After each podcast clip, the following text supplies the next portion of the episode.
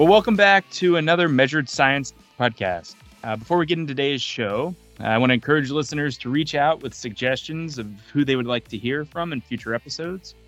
We're planning on some episodes with customers and friends outside LECO, so new ideas are always welcome. Today's episode is the first one that will feature one of my internationally based coworkers, Nick Jones. Nick Jones was recently promoted to be LECO's Global Application and Development Director for Separation Science. After leading the European Application Development Group for the last couple years, he is now taking over this new role. Before joining LECO, Nick worked in the fragrance and cosmetic industries and brought over a decade of applied application experience to LECO's team. Nick, welcome to the pod. Hi, Andrew. How are you doing? Good, good. Did you have, have you had a good, exciting week uh, so far? Well, nothing really compares to this. Um, I've been looking forward to it all week, so thanks for inviting me. Yeah, uh, thanks for joining. It was we both been pretty busy, so it's been exciting to actually get a time that we can talk. Good to hear from you. Thank you very much. Yeah, good to be here. So, Nick, I want to take a step back uh, away from your current role and ask about what initially brought you to LECO. Well, um, actually, I mean, I worked um, for most of my career at uh, Unilever in research and development. Um, and um, I was in initially in the measurement sciences group, carrying out measurements to support various cross-category analysis projects, research projects surrounding consumer goods. Um, one of the key tools, of course, was GCMS, and that's when I first started using LECO instrumentation we um, in Unilever had some really experienced people, some of whom were well known to LECO. So people like Hans Gerd Janssen and Ed Rosing. They were based in the Vlaardingen site near to Rotterdam, and I was based in Port Sunlight near to Liverpool in the UK.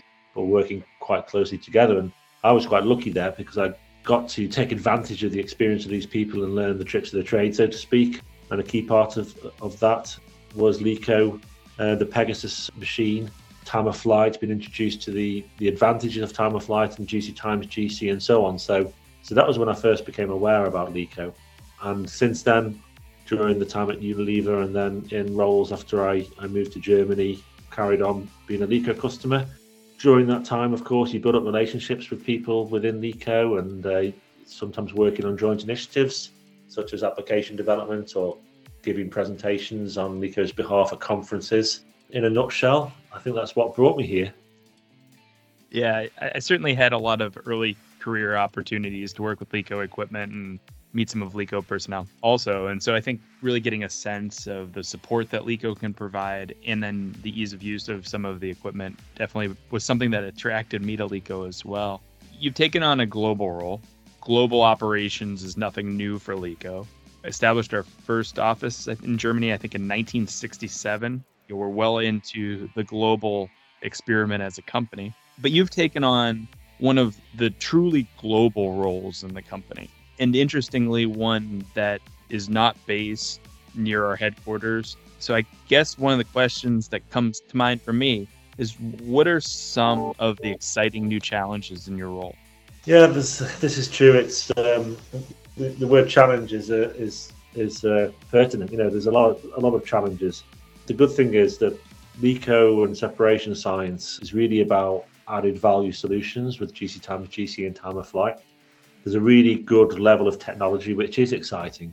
The big challenge is try to harmonize different groups globally, you know, to make sure we recognize the ability and the talents of different people, increase the level of communication and planning, and by doing so make sure that we identify all the synergies that exist across the key priority markets and so we've got to have a growth plan to sell more products of course that's always the aim to, to increase growth and the best way to do that globally is to is to identify the synergies and work together there's a lot of things to consider there's a lot of variety which of course is always nice in any role yeah it's a big challenge um, but it's nice um, i think there's a bright future We'll take some time to um, to make sure we, we join everything together but it's uh, for sure it's exciting.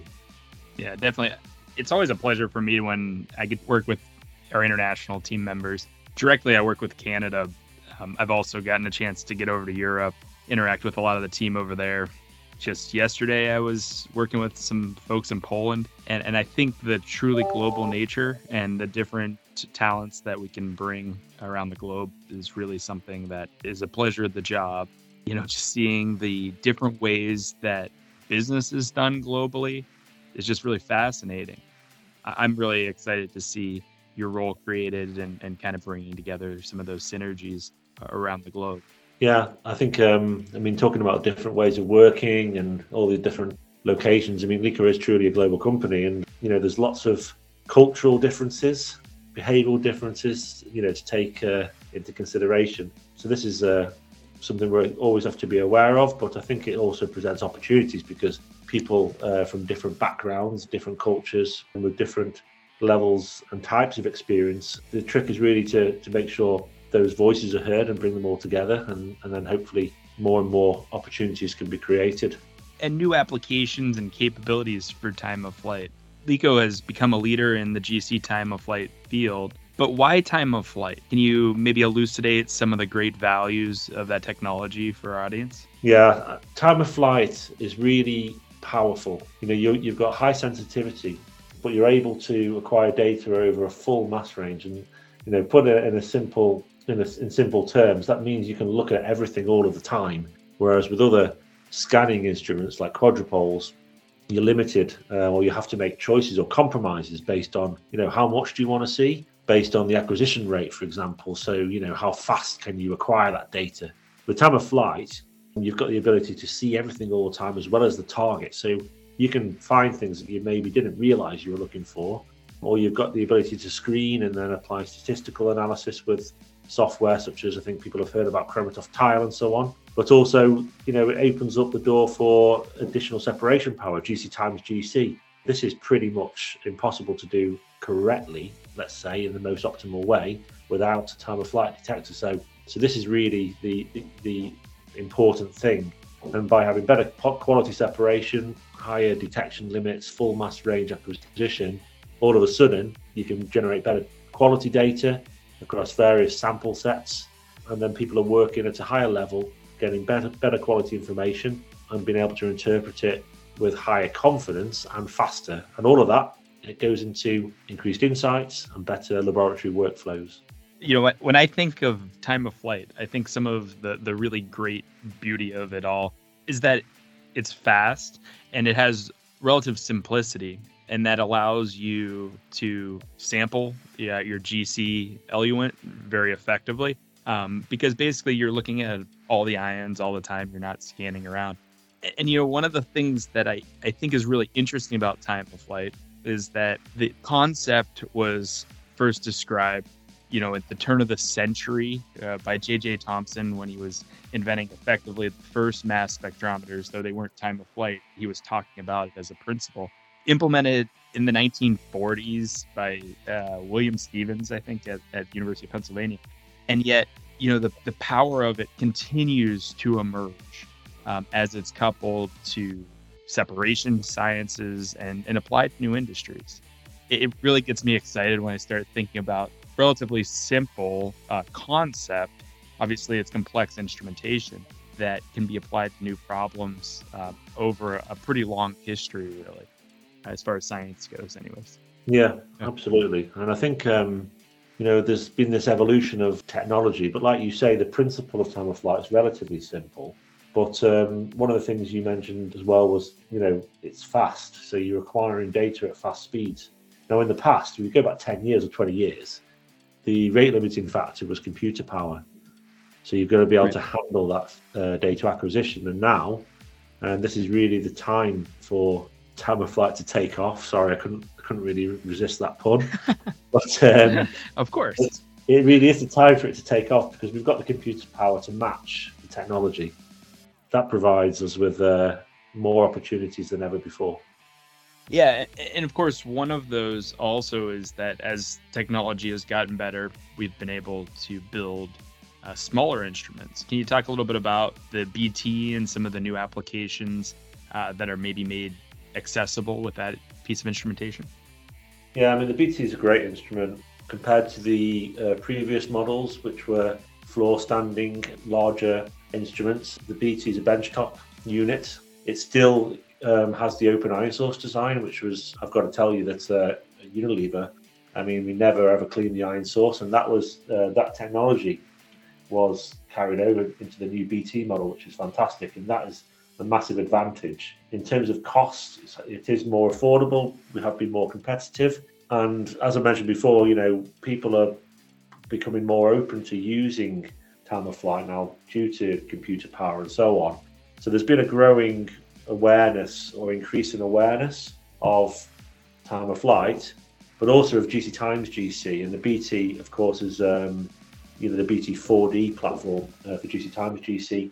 The interest in the recognition of GC times GC being something that people can operate. It's not just for you know nerds in a university, you know, you know, just doing sort of weird and wonderful things, but you know, we have routine applications that people are now using time of flight to address, and this is one of the really big advantages. So, analysis of uh, food contaminants like mineral oils and pesticides using time of flight, GC time of GC, time of flight, quality screening in so many industries. So, raw materials and finished goods. This is another market where we see a growing uptake in the instrumentation. So, all this is really really exciting for us, and we have a lot to aim for. Yeah, and I, think one of the great things is we could also talk about more target analysis, which time of flight is certainly capable of doing. But because you have the rest of the spectrum, also, if there's something that you want to ask about the data in, in the future, uh, it's all basically available and being collected. So there, there's more to it than what you would get out of kind of conventional GC quadrupole data. And of course, the things that enable the multi-dimensional approaches to everything. So yeah, definitely. I mean, just imagine an application like analysis of banned steroids, you know, in sports, right? They've right. got a target list, um, some crafty goings on, um, you know, uh, you know, need to be addressed. You know, so what about uh, newly developed or synthesized performance enhancing drugs? Well, with time of flight, you might not be aware of them, but that might be exposed in a year or two's time. But you've got data sets you can look back on look at that non-target data and then retrospectively realize um, that there were uh, these substances used uh, by by athletes in that case, for example. Yeah, yeah, that's a really good point because WADA has kind of two lists. They have a, a banned list and then they have uh, a monitoring list. And the monitoring list has to basically be entirely prospective, where they're looking for the presence of things. They put them on this list, start determining for them. Uh, but with time of flight, and particularly multi-dimensional time of flight, they'd be able to go back and look at historical data. That's a really powerful piece of uh, information. Yeah, no, I completely agree. It really is. It's, it's really powerful. And then I also know from some of my experience, there's also uh, sometimes a need to look at multiple metabolites separate from the base molecule and kind of identify a potential source, uh, potential amount, potential timeline for exposure. So all those things can end up going into that type of application, which I think is is pretty interesting and exciting. So any other like really great new frontiers uh, that that you expect to see explored in in the coming years with time of flight?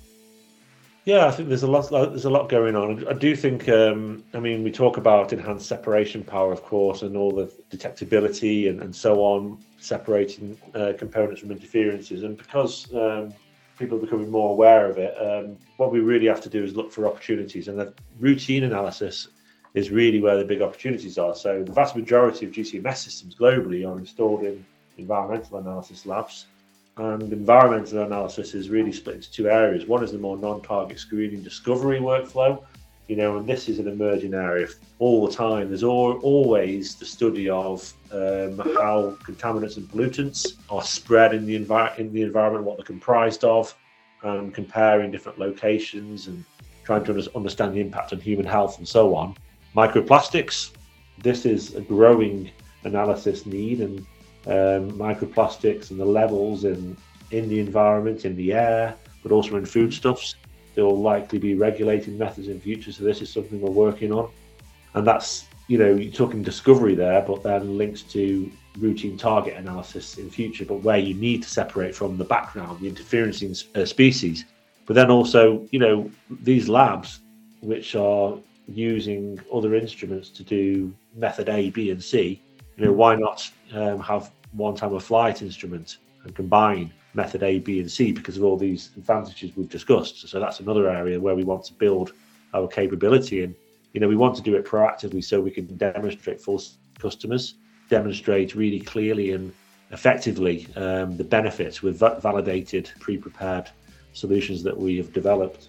Yeah, lots of exciting stuff going on with your group for sure. So well, uh, thank you very much for joining us, Nick. Um, I just want to make a few additional closing comments. Um, first of all, if you're really interested in some of the things you've heard and you think that you might like to work with them, there's two ways you can do that. The first is you can reach out to your local LECO representative or reach out through our website and we can get you more information about some of the great technology that LECO offers.